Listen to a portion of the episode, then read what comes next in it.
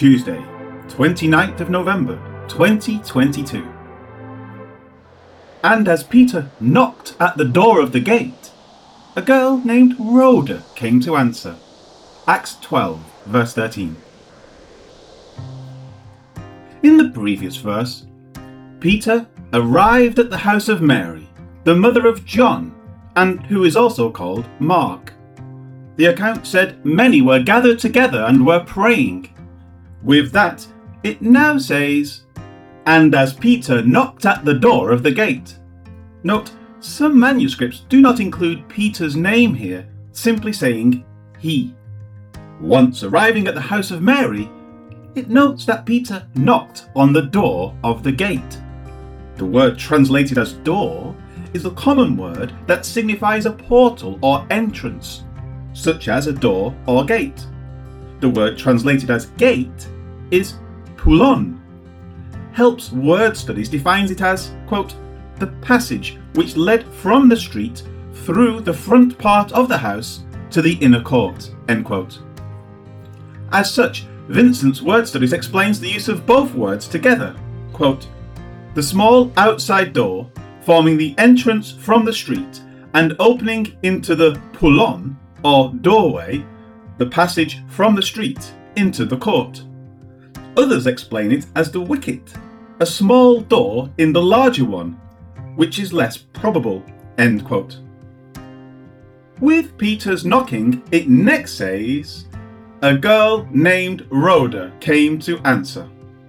The word translated as girl often signifies a slave.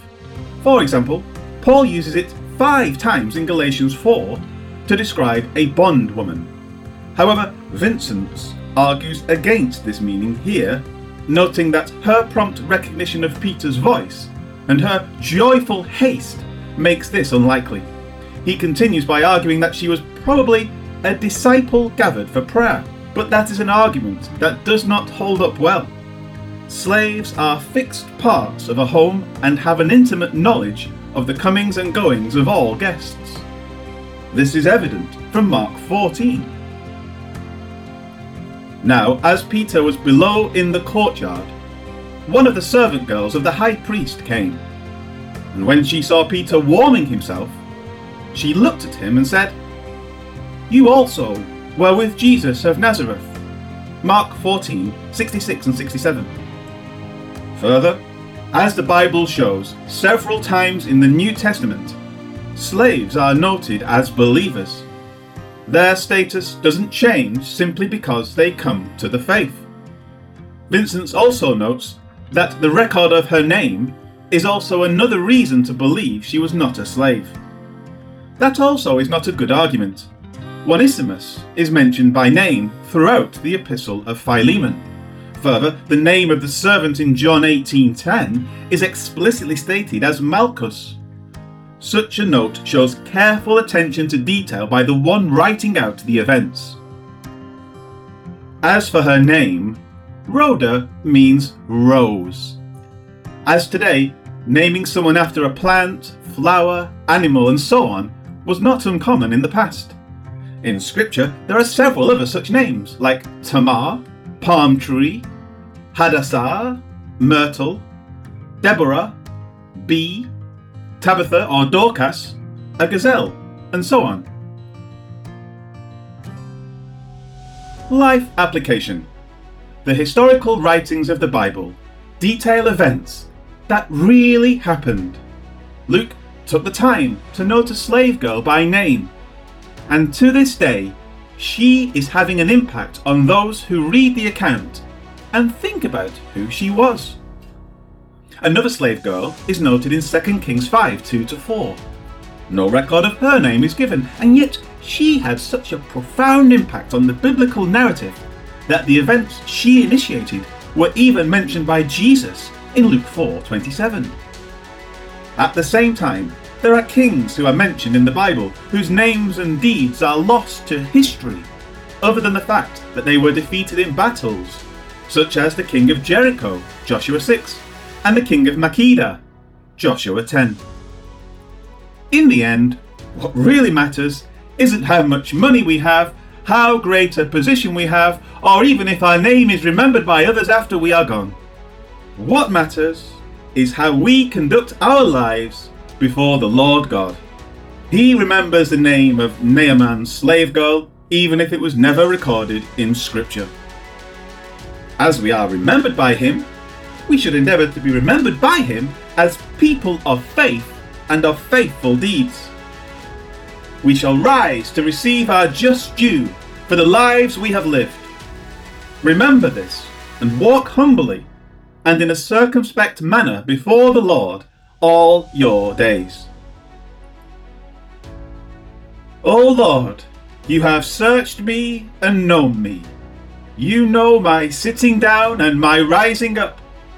You understand my thought afar off. You comprehend my path and my lying down, and are acquainted with all my ways. For there is not a word on my tongue, but behold, O Lord, you know it all together. You have hedged me behind and before, and laid your hand upon me.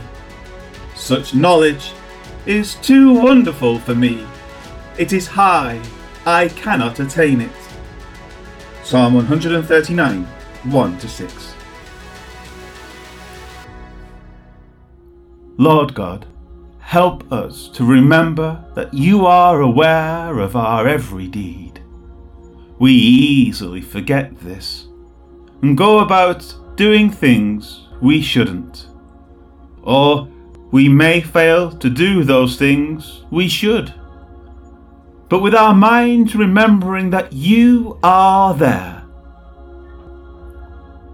we can then remember to always act responsibly.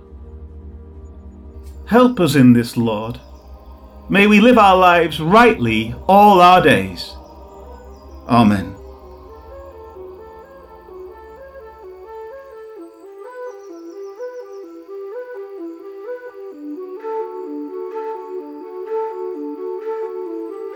Peter knocked on the outside door. A servant girl named Rhoda came to answer it. Acts twelve, verse thirteen.